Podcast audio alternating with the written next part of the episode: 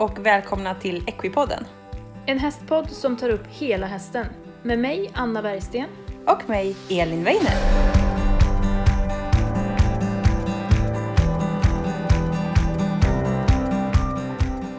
Hej alla lyssnare och äntligen onsdag igen och dags för ett nytt avsnitt av Equipodden. Snart är det jul och jag ser otroligt mycket fram till julen jag älskar jul med att baka, pyssla, förhoppningsvis lite kallt, kanske lite vitt på marken och bara få ta det lugnt och vara med min familj. Det tycker jag är otroligt viktigt och jag längtar verkligen dit. Eh, Equipodden kommer ha en liten paus över jul och eh, nästa vecka så kommer det komma ett avsnitt innan jul och det kommer vara ett best of avsnitt. Nu har Equipodden hållit på i ett helt år, vilket också är helt otroligt. Jag är otroligt glad för det.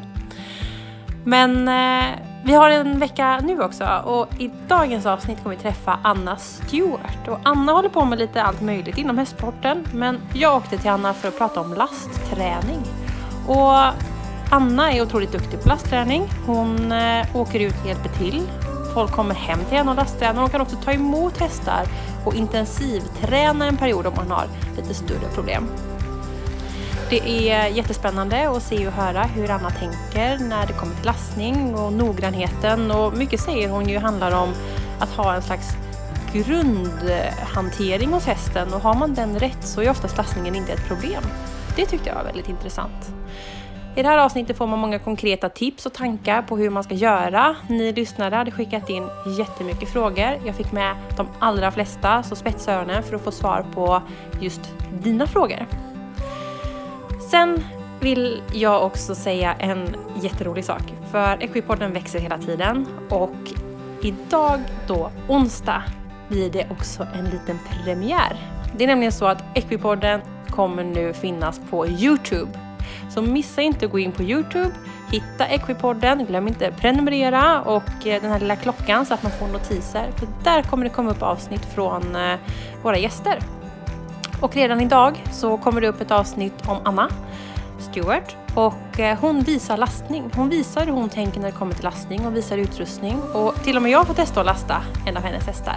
Eh, superkul, jättebra, lite mörkt filmat i december men jag tror ni klarar er. Så in på Youtube och hitta Equipodden och följ oss där. Följ oss också gärna på Instagram och Facebook. Och vill man veta mer om Anna så får man gå in på Stewart Ranch, både på Facebook, Instagram och stewartranch.se för att hitta henne på hemsidan. Men eh, nu hörni ni, nu drar vi igång veckans avsnitt. Så, hej! Då hälsar jag Anna Stewart välkommen. Hej så mycket! Hej! Hur mår du idag? Bara bra! Härligt! Vi sitter hemma hos dig och det regnar ute. Det är början av december så man kunde ju hoppas att det kunde snöa istället. Ja, vitt är alltid trevligare. Ja, Mm. och det var det för några dagar men nu är det, nu är det skit igen. Mm.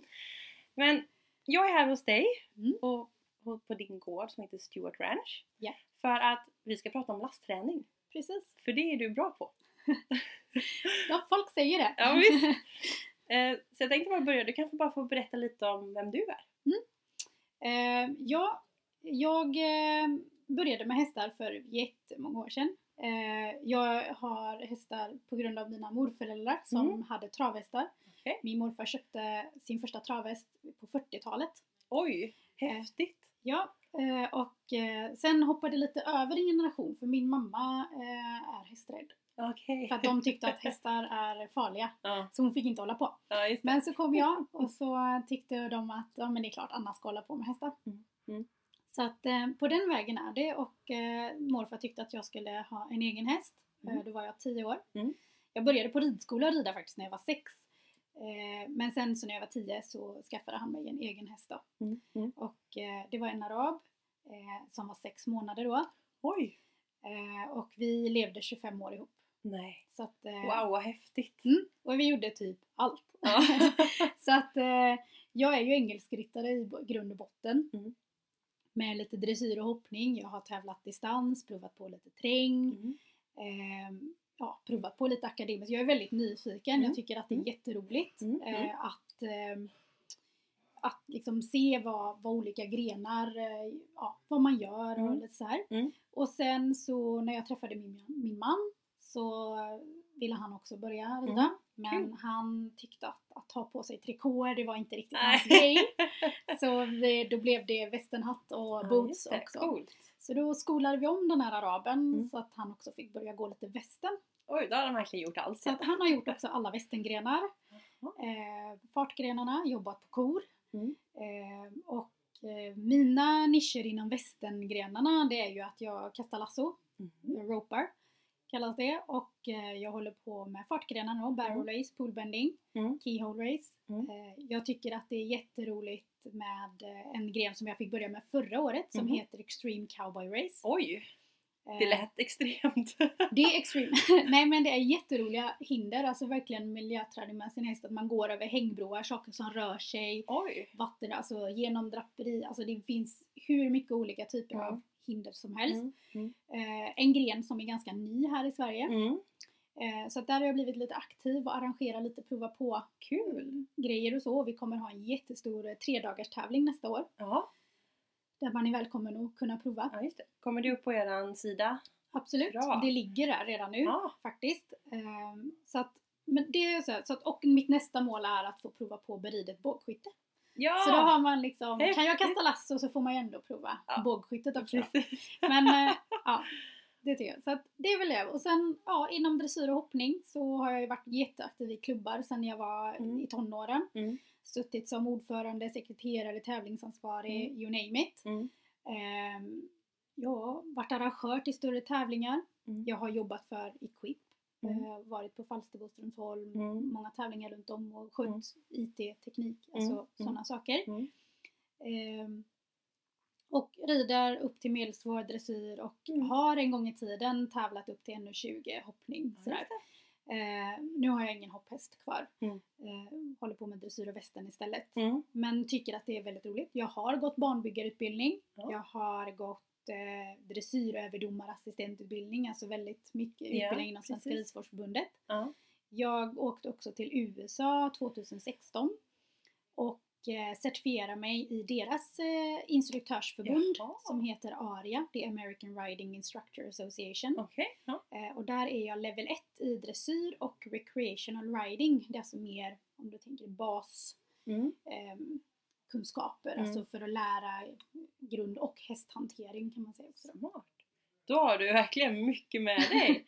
Så där var också faktiskt en sån här, på provet i eh, USA så skulle man ha ett föredrag om Mm. någonting och jag valde faktiskt lastning där Nej. också. Jo, ja, visst. någonting som, eh, som ligger mig väldigt varmt om hjärtat. Mm. Och eh, varför är ju också för att jag tycker att det är så himla roligt att Mm. eh, jobba med individen, alltså hästen och ehm, alltså hur de fungerar. Mm. Lära känna Mm. liksom, jag vill ha en kommunikation, jag och min häst är ett team Mm. tillsammans. Mm. Och när vi har den ömsesidiga respekten och tryggheten Mm. så kan vi göra allt. Det är liksom. Ja. Och det är lite coolt.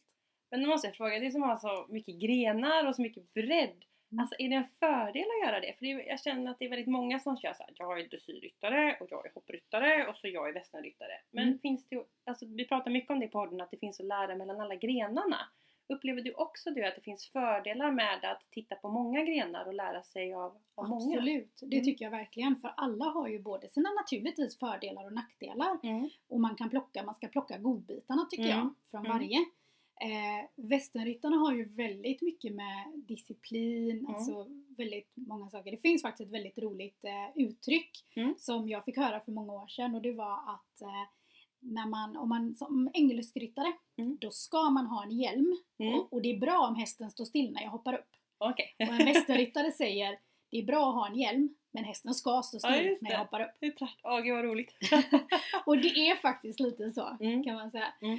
Eh, och eh, ja, nej men det, absolut och jag tycker det. Och jag tycker det är jätteintressant med alla typer av raser. Mm. Alla typer av grenar för man lär sig någonting. Jag, jag tränar väldigt mycket islandsfolk, Ja. alltså ryttare också. Mm. Jag kan ingenting om att träna pass och tult och så. Det överlåter jag till experterna som, Mm. som är mycket mer duktiga än jag på de special Mm. eh, liksom. Mm. Men grund och botten, helheten, att ha en var, eh, varierad träning för hästen, en hållbar häst Ja. som musklar sig, eh, jobbar igenom kroppen. Det tycker jag inte är någon skillnad oavsett vilken disciplin du håller på Precis. med. Det är fortfarande samma djur, samma Mm. muskelgrupper och, och egentligen vill vi ju samma sak. Vi vill ha hållbara, glada hästar som jobbar på Precis. ett rätt sätt.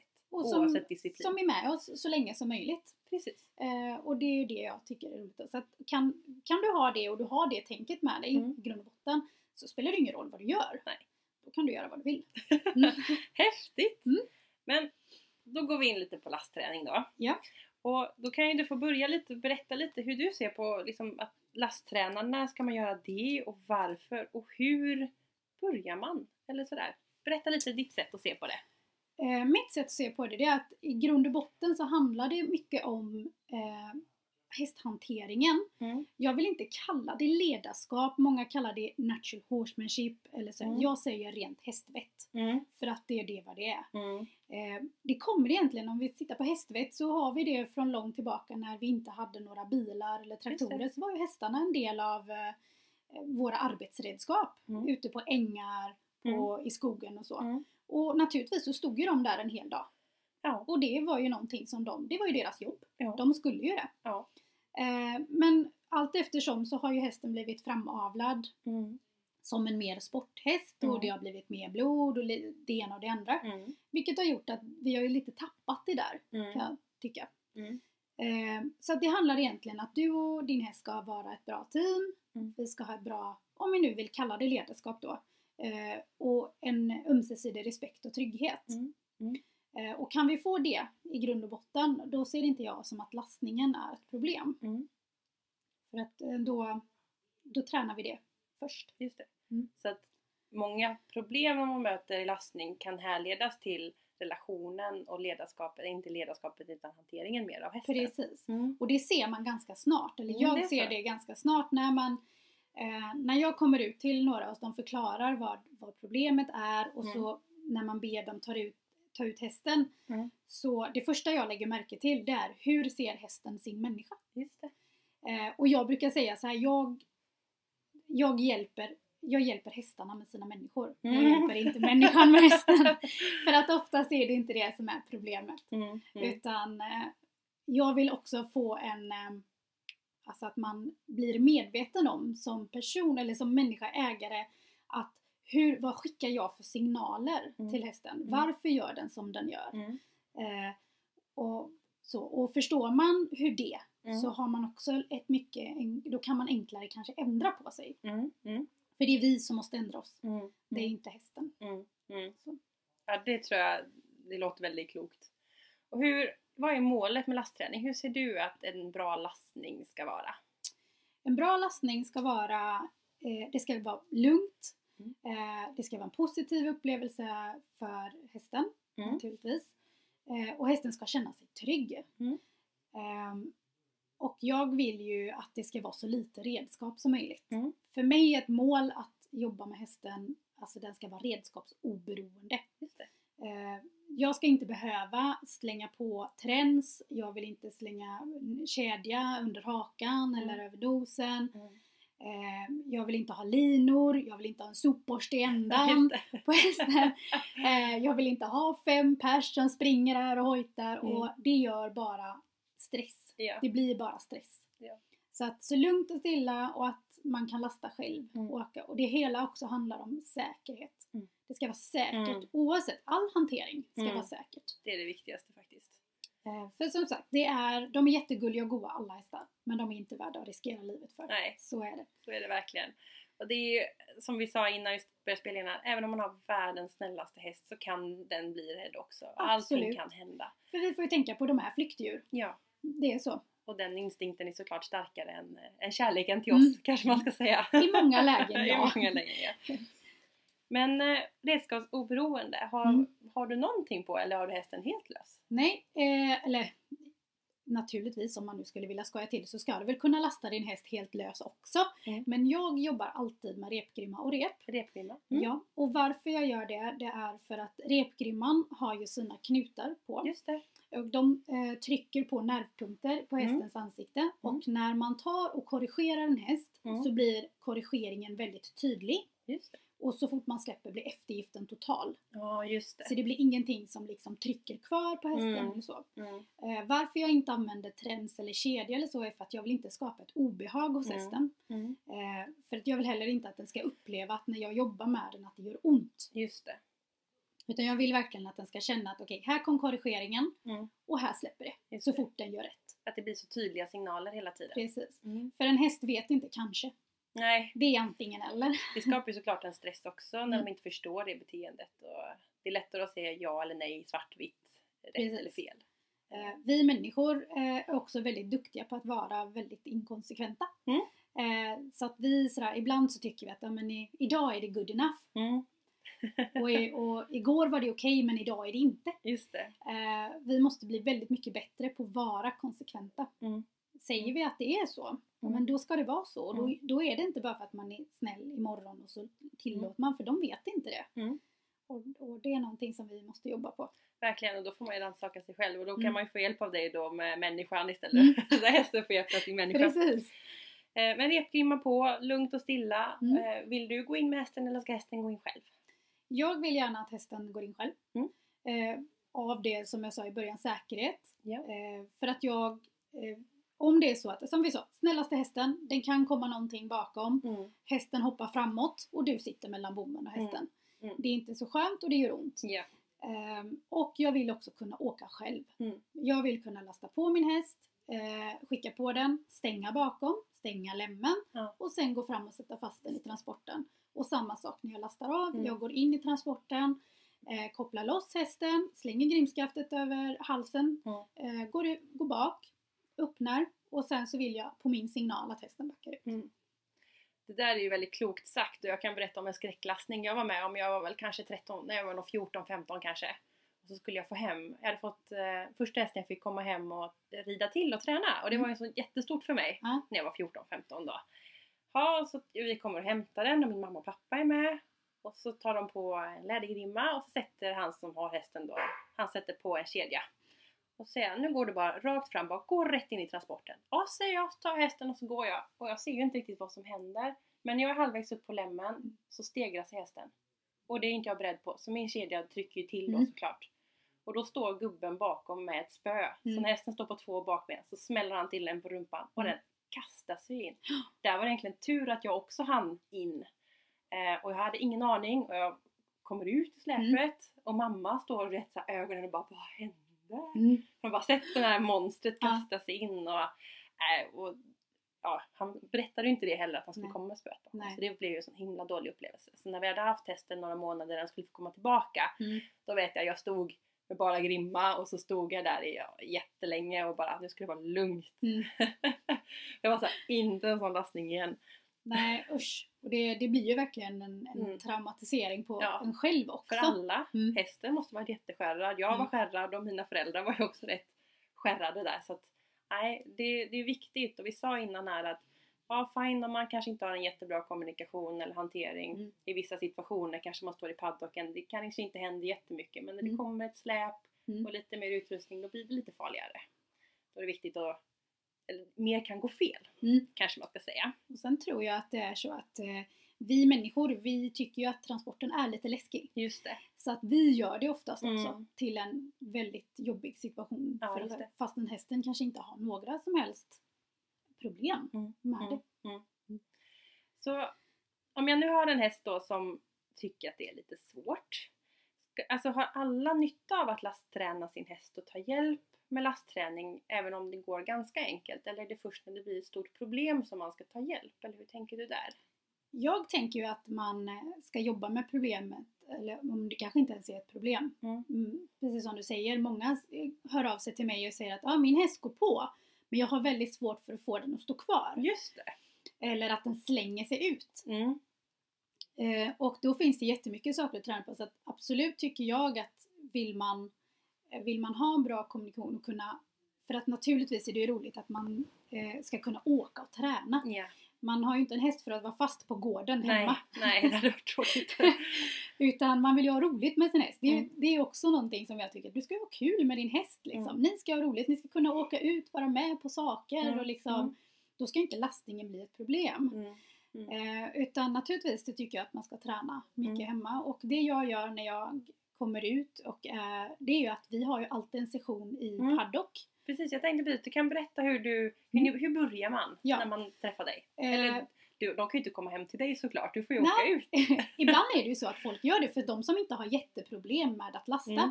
De kommer hem men de vill ändå ha lite grundträning och så Ja. lite hur ska jag fortsätta för att det ska bli lugnare. De Just ser ju det. att det finns en fördel Mm, med mm, att faktiskt mm, träna. Men naturligtvis, jag åker ju Ja. ut då eftersom Mm. folk inte oftast kan komma. mm.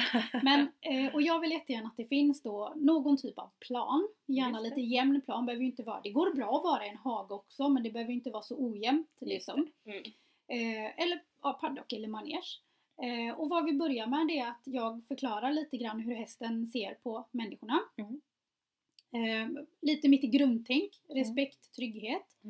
Eh, brukar jämföra det som en vågskål. Om Mm. man tänker att du har två, en vågskål och så har du respekt på ena sidan och trygghet på andra. Mm. Eh, har du bara en häst med mycket respekt, där Mm. den väger över och lite trygghet, Mm. då har du oftast en häst som är väldigt rädd för dig.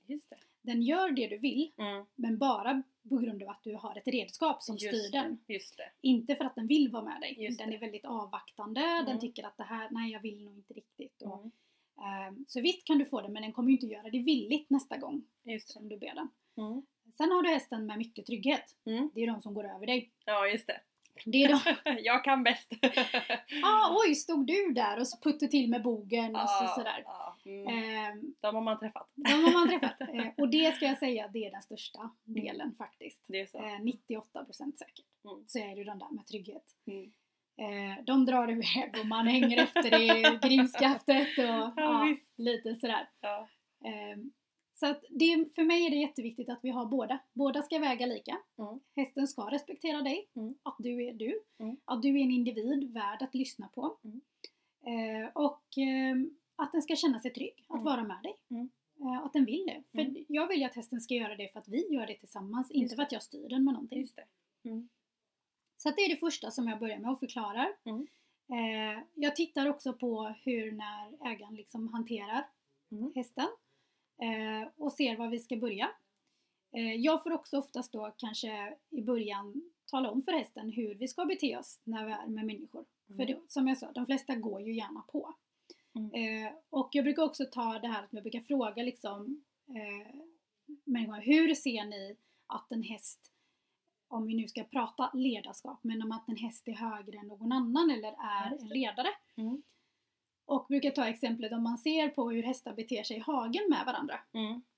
Så är det oftast en häst som flyttar på alla andra. Ja. Om man nu lägger ut, vi säger x antal höghögar, Mm. så är det oftast en häst som gärna går runt och han ska ha alla. Precis. Mm. Och Även hur många ögon den är så är den Precis. alla. Ja, Mm. och de andra får ju rotera runt.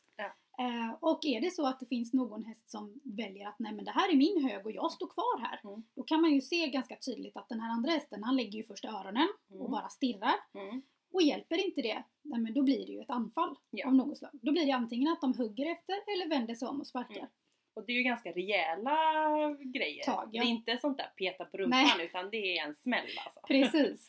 Så att eh, det måste man ju också vara, liksom, de, Mm. de, är, de är tuffa mot varandra Ja. helt enkelt. Mm. Med det säger inte att vi ska puckla på hästen på det sättet, för vi kommer ju aldrig komma upp i den styrkan heller. Mm. Men vi måste också ha något typ av redskap, eller inte redskap, men alltså ett verktyg med Ja. oss där vi säger att, liksom, att vi måste bli konsekventa. Blir, händer det här så, så blir den här konsekvensen. Precis. Eh, Men, så det brukar jag säga. Och då börjar ju folk faktiskt få den här aha-upplevelsen Mm. över att när att faktiskt hästen flyttar på oss. Ja, just det. För att när vi går med hästarna och det här är så man tänker inte på det, men vi säger att du står still med din häst och så Mm. har du hästen bredvid dig vid, Mm. vid bogen. Mm. Så tar hästen ett steg fram mot dig Ja. och o- omedvetet så bara du väger över på andra benet. Ja. 1-0 till hästen. Ja. Mm. För de har så små signaler och vi Precis. skickar signaler som inte vi fattar att vi gör. Ja. Ja. Och där börjar ju hästen då flytta. Mm. Och Visst. väldigt många har ju varit med om det där att hästen longerar människan. Man longerar och så säger så här, ja men hästen går inte ut på volten ordentligt. Och så börjar man backa och springa runt och hästen kommer Ja, närmare och visst. bara vänder in och den går inte. Ja. Nej. Men hästen håller på att longera dig. Ja visst, den var väl roligt. Så det är nummer ett när vi går ut i paddocken och börjar med att eh, grunden till lastningen. Mm. Hästen ska se dig som individ. Ja. Den ska flytta sig för dig. Mm. Den ska veta vad framåt betyder. Mm. För framåtsignalen om jag vill skicka in hästen i transporten Mm. måste vara så stark så att Ja, det går det. som en stöt genom kroppen. Ja, det det. betyder framåt när hon Just säger det, så. Just. Eh, jätteviktigt. Mm. Eh, vi måste också veta hur hästarna fungerar och tänker. Att eh, vi måste ha dem liksidiga. Mm. Vi vill kunna jobba hästen från båda sidor. Mm. Precis som i ridningen. Vi vill Ja. arbeta och muskla hästen jämnt från båda sidor. Eh, många vet kanske inte riktigt att hästens hjärnhalvor inte sitter ihop. Nej. Så gör vi en sak på vänster så för, förstår den inte det på höger. Nej. Ehm, man kan också se på väldigt många hästar att när jag börjar på vänster och sen så ska jag gå över till högersidan Mm. så på något märkligt underligt sätt så är jag helt plötsligt på vänstersidan i alla fall. Ja, Mm. den har jag också varit med om ja. Och Och det- flyger dit. Precis, och det är för att hästen är inte trygg med dig på Ja. höger sida. För att du har inte varit där tillräckligt. Ja. Eh, Så det måste du också jobba på. Ja. Att hästen tillåter dig att vara Ja. på båda sidor. Ja. Och det är ju inte så konstigt att faktiskt hästar är mer trygga på vänster. Ja. Reaktionen blir lite långsammare på vänster Mm. än på höger. Mm. Eh, Och det kan du säkert lista ut själv varför. Mm. Mm. Visst, visst. Och det är ju för att man alltid är där. Vi är ju tränade från att vi började på ridskolan. Led Mm. hästen på vänster sida och var på vänster, hoppa upp och gå där. Allt är där. Ja, och det kommer ju egentligen bakifrån eh, militären när man har eh, sabel eller svärd eller vad man ska nu kalla Exakt. upp. Så, så är det ju så.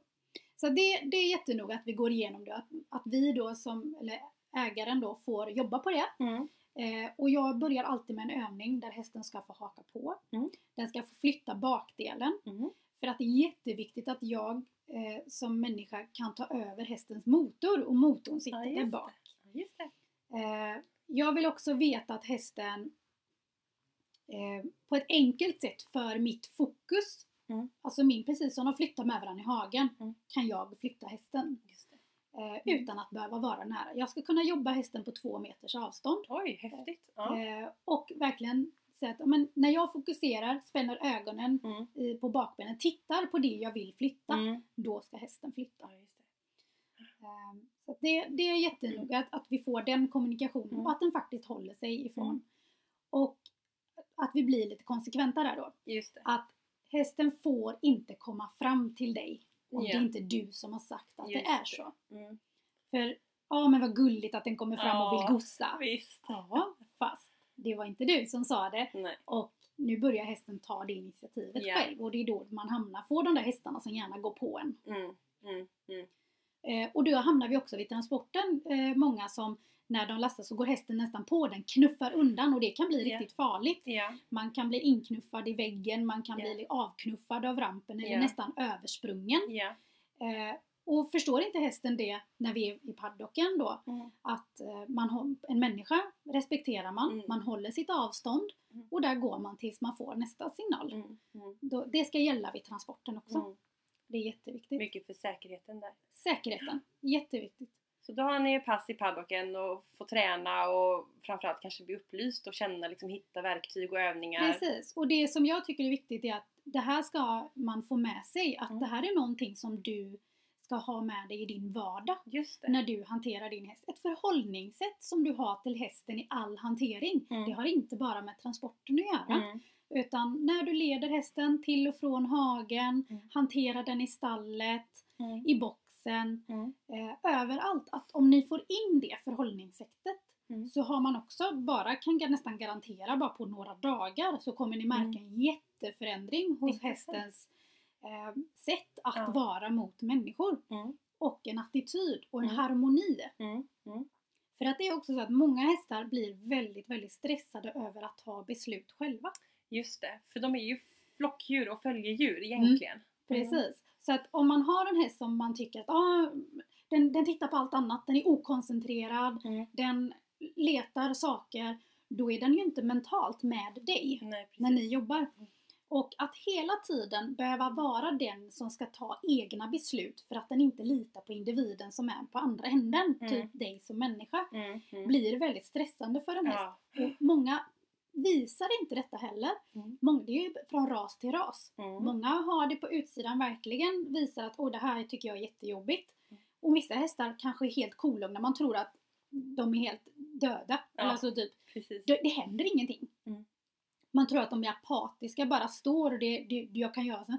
Men Mm. stressen kanske finns där inne Ja. och deras sätt att hantera den är bara att stänga av. Ja. Så där har vi de hästarna som säger det som det kanske kallas envisa hästar som Mm. verkligen inte, nej men jag tycker inte att jag behöver och Mm. bara står och inte Mm. gör något. Mm. De kan vara väldigt stressade men de visar det inte på det sättet Mm. utåt. Intressant.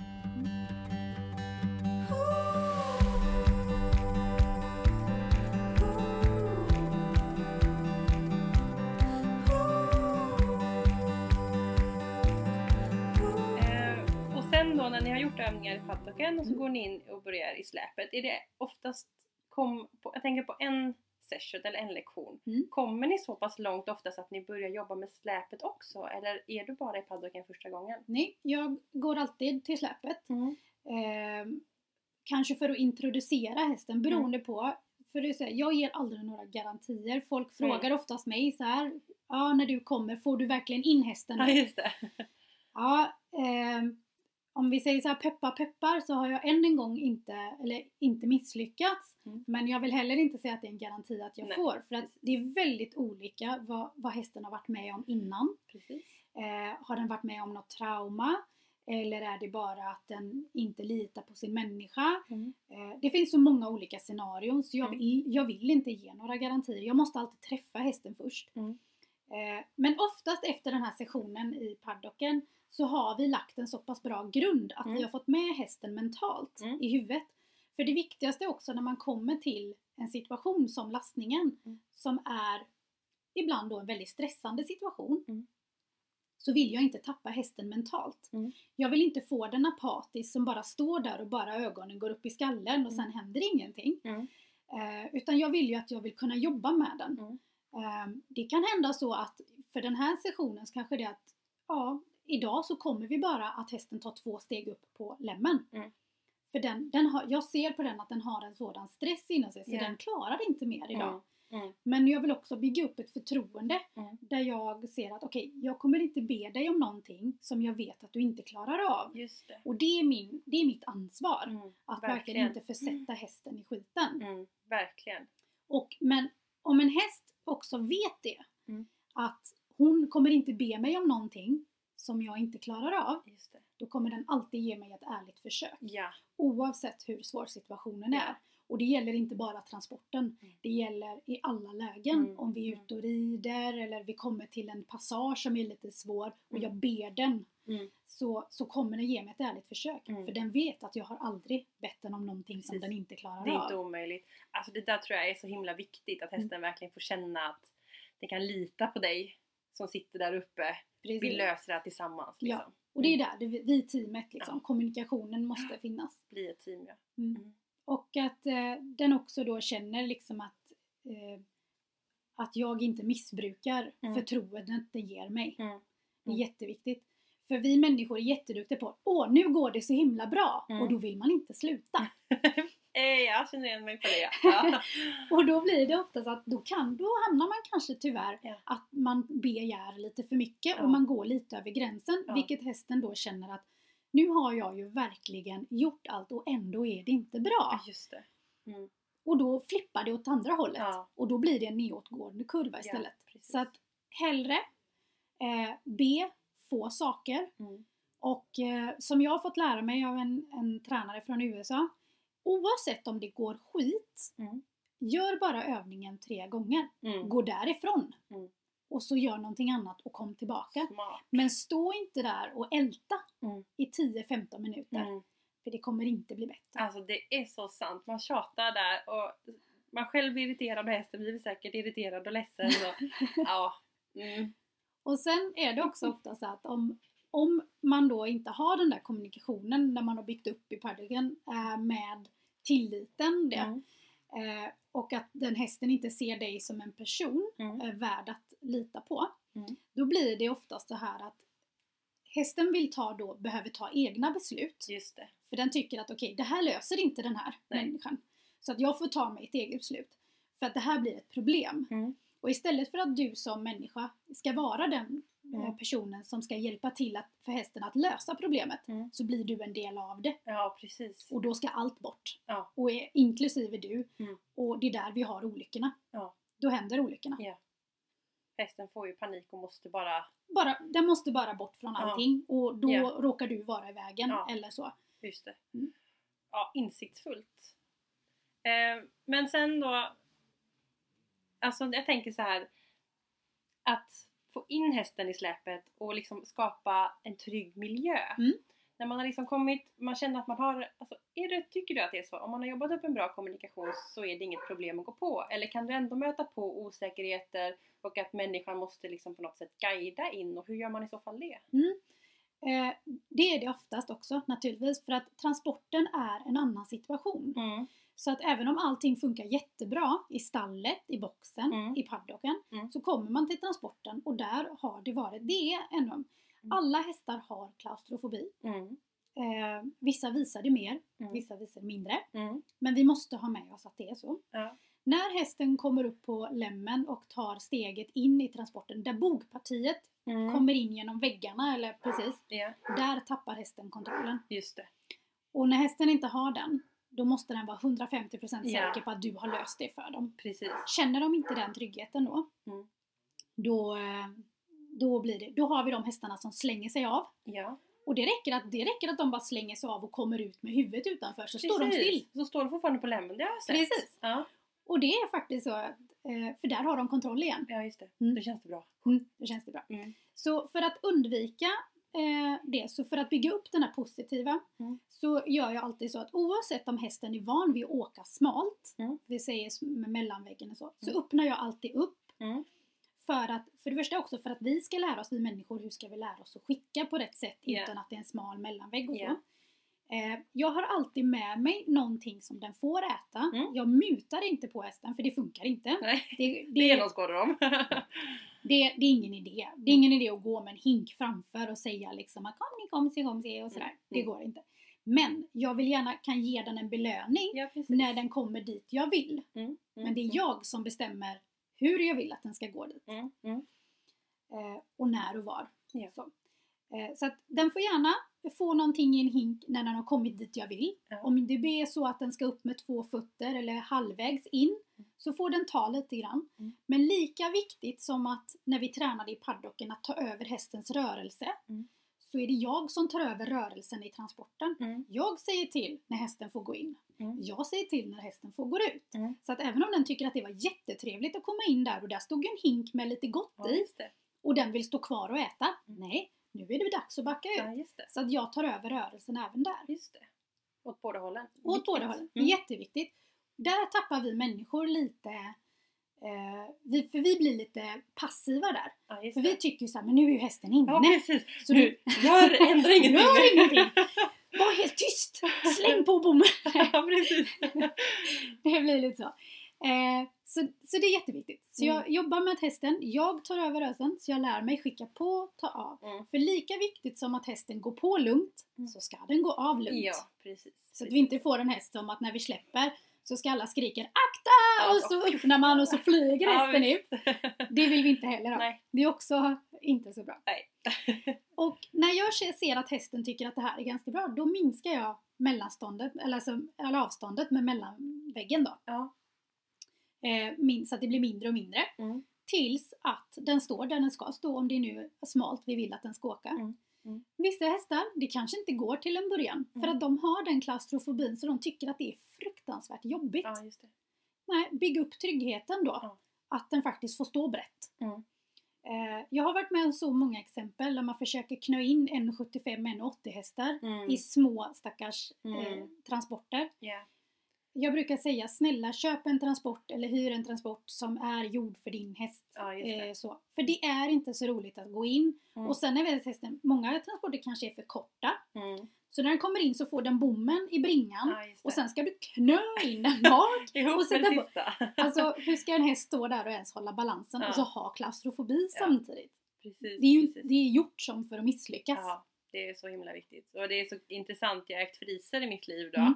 Och de är rätt högställda. Precis. Så vi hade en bra transport. Men det blev ändå någon gång vi hyrde så stod hon upp som hon var jättelugn och snäll. Men då var öronen helt nedvita. för de slog i taket. Precis. Så hon såg lite ledsen ut. Ja. Men inför att jag kom hit och spelade in där så Mm. la jag ut på sociala medier om att få lite frågor. Och vi Ja. fick jättemycket frågor. Och det handlade just om mellanvägg. Ska vi Mm. ta en liten paus där?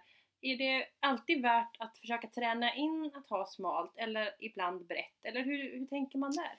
Jag tänker så här. eh, Jag måste se på, på hästen. Alltså om hästen är stor. Många hästar tycker att det är lite jobbigt eh, om hästen trampar runt väldigt mycket i Mm. transporten när man kör. Det har jag fått frågor om också. Mm. Eh, och det kan vara så att de tycker helt enkelt att det är för smalt.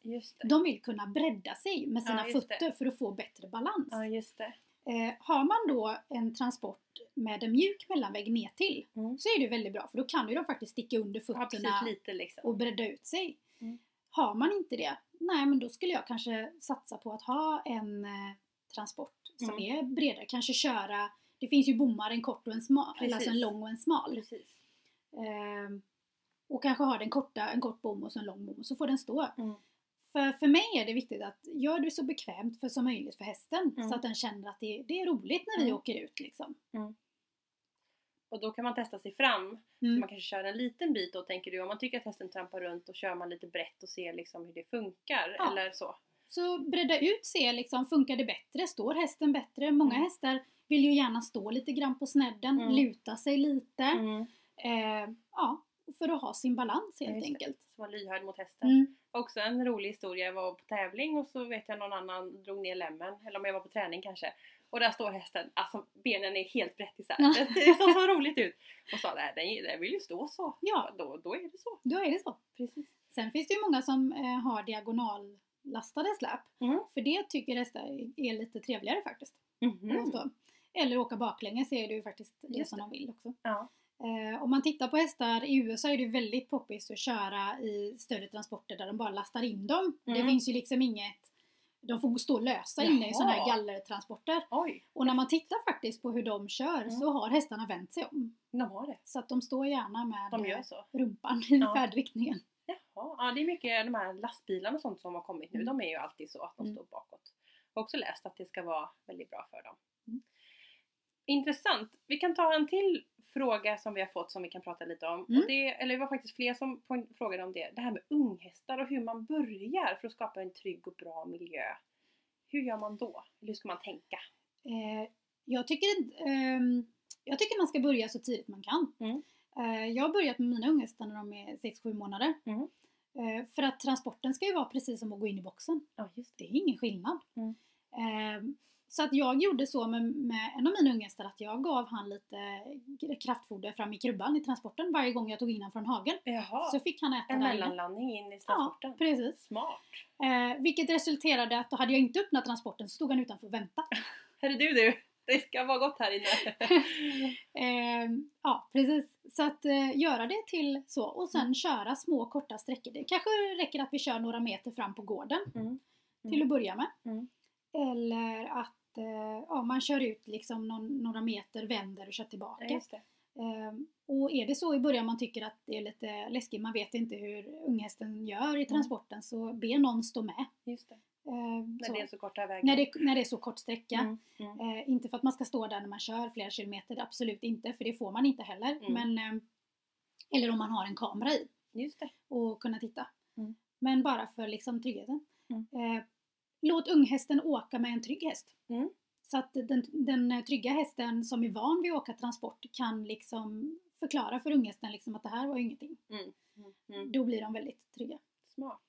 Så dels att ha dem bara stående lite ibland och Mm. låta ha en god trevlig miljö. Precis. Och sen börja med små vändor. Eh, och också jätteviktigt att, eh, att man gör saker runt om transporten. Mm. För vi hysch-hyschar jättemycket och det ska Mm. vara, oftast är det då att vi lastar ju när vi ska iväg. Just det. Vi gör ju inte det för att träna. Nej. Eh, Eller ta en kraftfoderpaus. Precis, eller ta en kraftfoderpaus. Eh, men gör så. Eh, lägg in lite hö, kanske lite gott. Mm. Eh, stäng bommen. Mm. Sätt dig på lämmen eller utanför på en stol och drick en kopp kaffe och så det. vänta och sitt och prata, gör någonting. Jag brukar säga, eh, ta med en borste, gå stå eller och borsta hästen fast på Mm. andra sidan lämmen. Gör Mm. någonting, borsta svansen, Mm. greja Mm. så att det händer saker Just utanför. Bröta lite. Ja, Du just måste ju, det kan ju hända saker. Ja. Och hästen ska känna att transporten är en trygg plats att det. vara Just på. det. Just det. Mm. Och hur skapar du den tryggheten? Är det ditt ledarskap och din lugn som skapar tryggheten? Precis, Mm. alltså både det vi har gjort utanför transporten men också att vi gör saker Mm. och att man låter det hända saker Mm. ute Mm. utanför. Mm. Och att man själv är där och klappar och liksom borstar och grejer. Ja, ja men herregud, där var det någonting som ramlade omkull eller det brötades lite eller en bil körde in på gården eller ja, någonting annat. Och att man står där liksom och Så himla härligt. Det var en bild för jätte- jättelänge sedan i någon hästtidning jag såg. Då hade de så här, det regnade och jag tror Mm. att det var en tecknad bild och så var det ett släp. Och så stod hästen i släpet och där inne var det så här grön äng och det var Mm. blommor och här, någon fågel och sol. Ja. Och det var verkligen illustrera det här att transporten ska vara en så fantastisk plats. Att det ska vara tryggt som du Mm. säger, det ska vara lite göttigt, Mm. man kanske får en extra borst eller kli. Alltså att man just skapar den här Mm. miljön. Eh, Och om, hästar som man tränar i vardags, vi har sett som har lite problem. Jag har ju varit med om hästar som har sett transporten på 20 meter och vägrade gå fram. Ja. eh, för att jag har varit med. Bara det att när de väl kommer fram till transporten, Mm. även om de inte går upp på lämmen, men lägg lite hö, ställ och gör ordning hästen vid transporten. Borsta, Mm. sadla och sen gå rid. Just det. Så att det händer vid transporten. Det, Det, behöver inte all... Nej, det behöver inte bara hända i stallet Ja. eller i boxen. Jag menar Ja. ibland, många gör ju ordning sin häst i boxen, kanske binder upp den och Mm. Varför inte binda den vid transporten? Ja.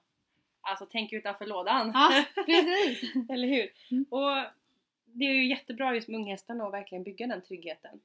Men jag har också fått en fråga kring det här, eller flera frågor faktiskt också på den. Eh, det här med att stå still i transporten. Och Mm. jag berättade innan här när en av mina tävlingshästar hon stod prick still och sov och götte. Hon hade det Mm. jäkligt gött där inne. Hon fick alltid godis och så stod hon och sov. Och det var så skönt på tävling för då kunde jag få sitta och ladda upp mitt. Mm. Och hästen liksom fick avslappning. Mm. Och så såg man alla andra, eller några andra, Mm. som gick och flera timmar gick med sina, de kunde inte stå. Nej, Kan man träna på sånt också? absolut kan du träna på det. Eh, och det är ju egentligen, det, det hela grund och bot- bottnar i det här med ledarskapet. Mm. Att om du har det Mm. och du har sagt att transporten är okej att vara i, Mm. då är den så pass trygg så att den står där Mm. och inte ser. Men sen kan det ju vara de som tycker att det är väldigt jobbigt. Mm. Eh, jag själv hade en sån häst, han trampade runt väldigt mycket och sen skulle han börja trycka på bommen när han skulle ut.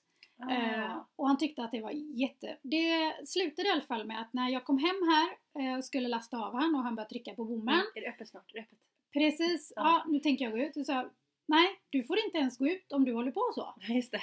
Så att det slutade med att jag stängde och så gick jag in och lagade middag och kom ut två timmar senare. Ah. Jag lovar dig, han har inte gjort det sedan dess. På något sätt konsekvensen av ditt Ja, handlande. konsekvensen. Ja. Det blir att, ja, men då blir du kvar. Mm. Och sen är det också så att vi, vi svarar ju upp det där. Om vi har en häst Ja. som står och trampar och grejar och Mm. har sig.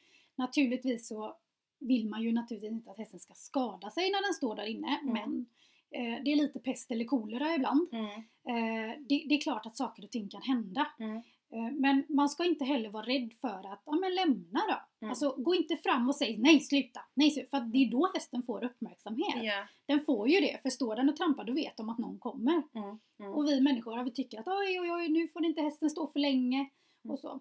Så att jag har också börjat göra så här att, och det säger jag till de som jag tränar, försök att när ni åker ut, Mm. att när ni kommer till när man ska på tävling till exempel, Mm. ibland kan det vara väldigt många timmar mellan klasser. Japp. Eh, de ska stå. Eh, försök att ställa på dem och träna en stund. Mm. Men också när ni åker och tränar, Mm. att när man kommer, har man inte, försök att vara i god tid. Mm. Låt hästen stå kvar på transporten en stund. Mm. Gå och titta lite på den som kanske rider innan eller gör Mm. någonting annat. Mm. Eh, och sen gå och plocka ut hästen. Förbered allting utanför tills att du ska sadla inför din träning eller så. Och när jag kommer hem från mina träningar Mm. så gör jag alltid i ordning stallet. Jag plockar ut allting ur transporten Mm. först. Mm. Det sista som kommer in i stallet, Det är hästen. Det Det är också väldigt smart för oftast är det sådär att hästen ska ut först Mm. och sen alla grejer. Men då kan man ju faktiskt se det som ett träningstillfälle och vända på Ja, det. precis. Smart. Så att, eh, och då är man ju där och man kan gå och prata och man kan greja och ibland är det så att jag har inte heller hunnit mocka kanske om jag har haft lite stressigt när jag kommer hem från jobbet Mm. och ska iväg och träna. Mm. Nej men då får hästen stå kvar där tills jag har gjort klart stallet helt Mm. enkelt när Mm. jag kommer hem. Men är det också så, om jag har en häst nu som trampar runt mycket, eh, är det också så att jag bör jobba med mitt ledarskap så att hästen blir tryggare i mig? Eller är det liksom att man ska bara försöka lämna den? Eller liksom så här, att den får lista ut själv? Det, det finns ju två grejer. För det första är det är ju ledarskapet då med dig och det gör du ju inte i transporten utan det Mm. jobbar du utanför med Mm. de här övningarna som, som jag ger till Mm. folk innan. Mm. Och bara det här att stå still, det hör ju lite ihop med att när jag får frågan, min häst står inte still i stallgången när jag Ja, borstar. Det är ju lite samma ja. Det finns också, alltså det är samma där. Mm. Konsekvens. Stå still när hästen går fram, Mm. backa två steg. Stå still. Alltså ja, Mm. du kan behöva säga Mm. till din häst tusen gånger Mm. på en halvtimme. ja. Men tålamod, Mm. eh, nöta, Mm. förklara eh, utan att vara liksom arg, frustrerad utan på ett väldigt lugnt sätt säga till att nej, det är här jag vill att det ska vara. Just. Ta över rörelsen och säga att det är här vi ska vara. Ehm, gör situationen lite jobbig. Mm. Eh, bra, dåligt val. Mm. Har vi en lite smalare stallgång, hur roligt är det att snurra 20 varv i en smal stallgång? Det är rätt jobbigt. Mm. Mm. Välj själv, stå still eller snurra. Precis. Eh, oftast väljer de det bra. Ja. Eh, och när man får det att, den att det blir faktiskt en konsekvens, då har du det, den med sig in i transporten att ah, okej, det blir ju lite jobbigt och Mm. ju, ju, ja, den kommer. Jag, jag måste nog säga att jag tror inte man får problemen lika stora då Mm. om man har jobbat med det Just vid det. sidan om. Precis. För att det är liksom en förstoring kanske, eller liksom samma problem fast i ett släp. Mm. Ja, det är lite som eh, hund sådär. Eh, Vi träffade dina stora Mm. varghundar här förut. Jätte, jättesöta. Men eh, jag har ju också hund och han eh, har ju varit väldigt intensiv och sådär. Och eh, liksom tränar mycket på att så fort han gör någonting han inte ska göra så ska man bara titta bort och så bara så fort hunden slutar och gör det beteendet jag Mm. vill, då ska jag berömma. Precis. Är det lite samma här då? Ja, Mm. det är faktiskt samma sak. Mm. Att eh, du, du berömmer ju ett felaktigt beteende Precis. om du eh, ger med dig, ger efter, eller om man nu ska säga ge med mig. Mm. Eh, och man ska också veta det, det här är inget liksom så här rocket science och det är heller inget bakslag om du är tvungen att backa i din träning. Nej. För att många av den, om vi nu ska säga gamla skolan eller så, jag fick höra det när jag var liten i alla fall. Eh, ge dig aldrig! Nej, Du ska minsann vinna Ja, över resten. Sista ordet. Ja.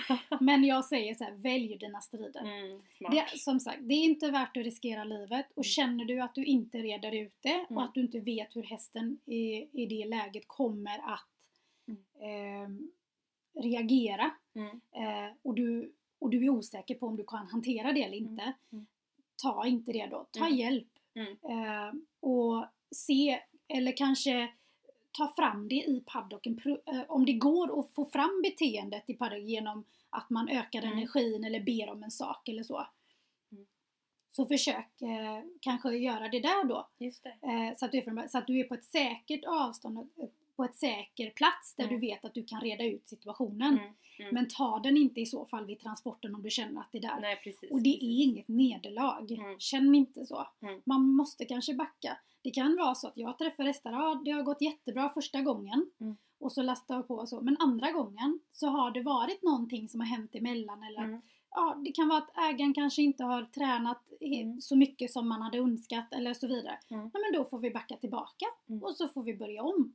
Och bygga det därifrån. Mm. Men ta det liksom, ja, Mm. ta det lugnt och så, ja. Och det är lite samma tips och ytterligare en fråga med en häst som hade blivit väldigt rädd. Mm. Och liksom, hur vägen är tillbaka. Mm. Eh, som sagt, jobba med den här rädda hästen för att man måste se vad, vad blev den rädd för? Mm. Är det just lastningsmomentet? Mm. Eller alltså när den ska gå på lämmen. Det är ju många hästar som inte tycker om att, att trampa på baklämmen. Nej. För att det låter, mm. det skångrar lite. Precis, håller det verkligen för mig? Ja, precis. Mm.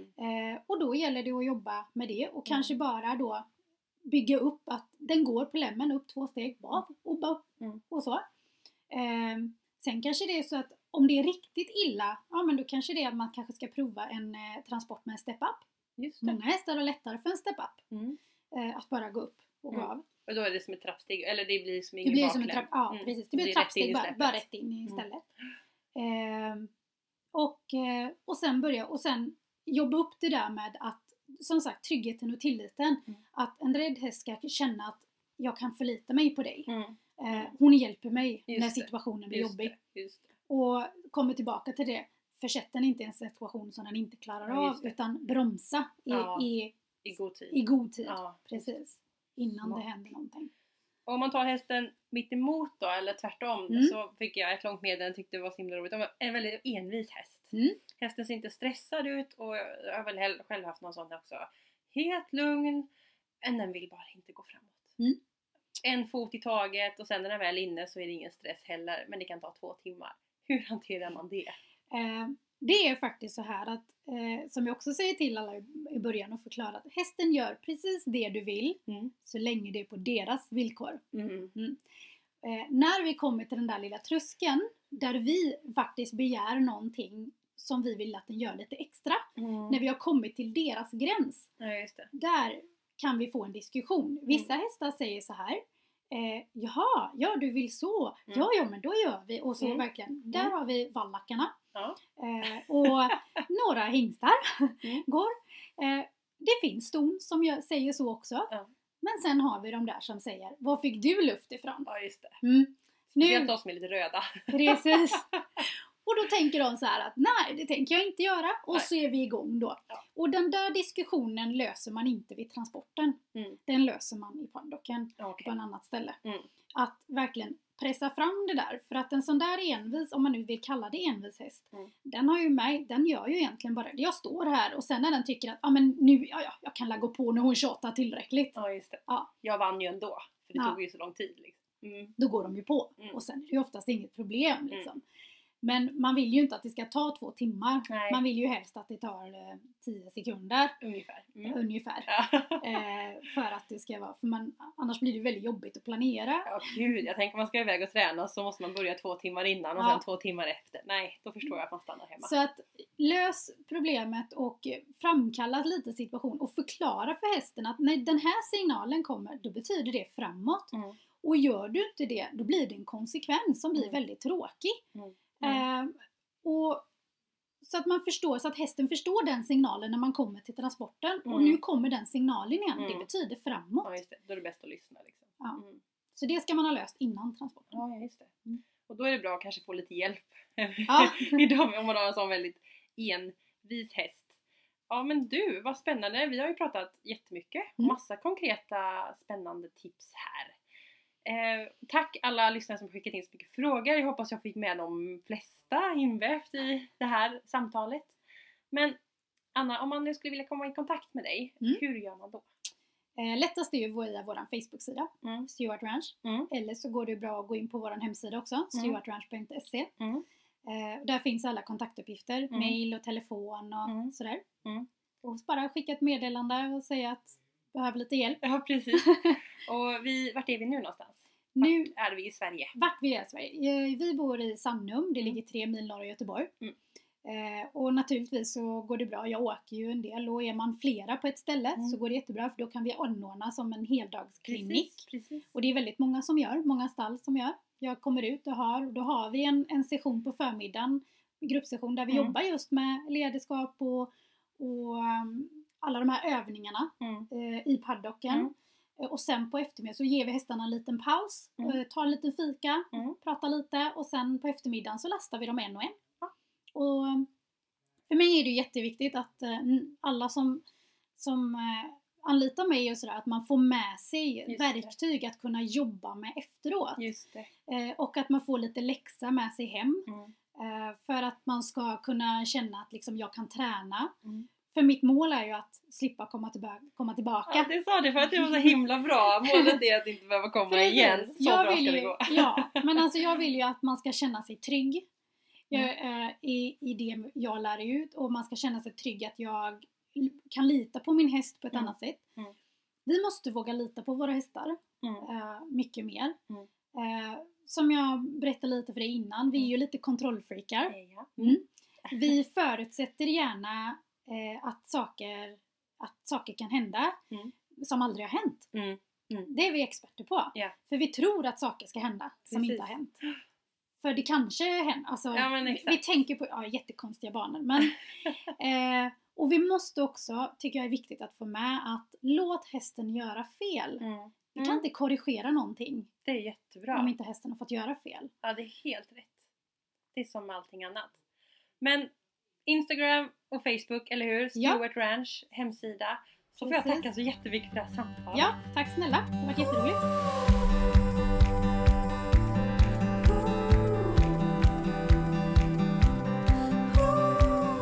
Återigen, tack Anna för att du ville vara med i Equipodden och tack alla ni som har tagit er den här tiden och lyssna. Nästa vecka släpps det sista avsnittet innan det blir ett litet, litet juluppehåll och det kommer bli ett best of avsnitt. Så håll koll på det. Glöm inte att följa oss på sociala medier, hitta oss på Youtube, in och kolla på det här avsnittet nu som är kopplat till det här poddavsnittet. Missa inte att se de här konkreta tipsen, titta på utrustning och se mig också lastträna lite grann. Annars önskar jag er en fantastisk vecka. Ta hand om er. Snart är det jul. Fixa de sista julklapparna för att sen bara kunna slappna av. Ha en härlig vecka så hörs vi snart igen. Hej då!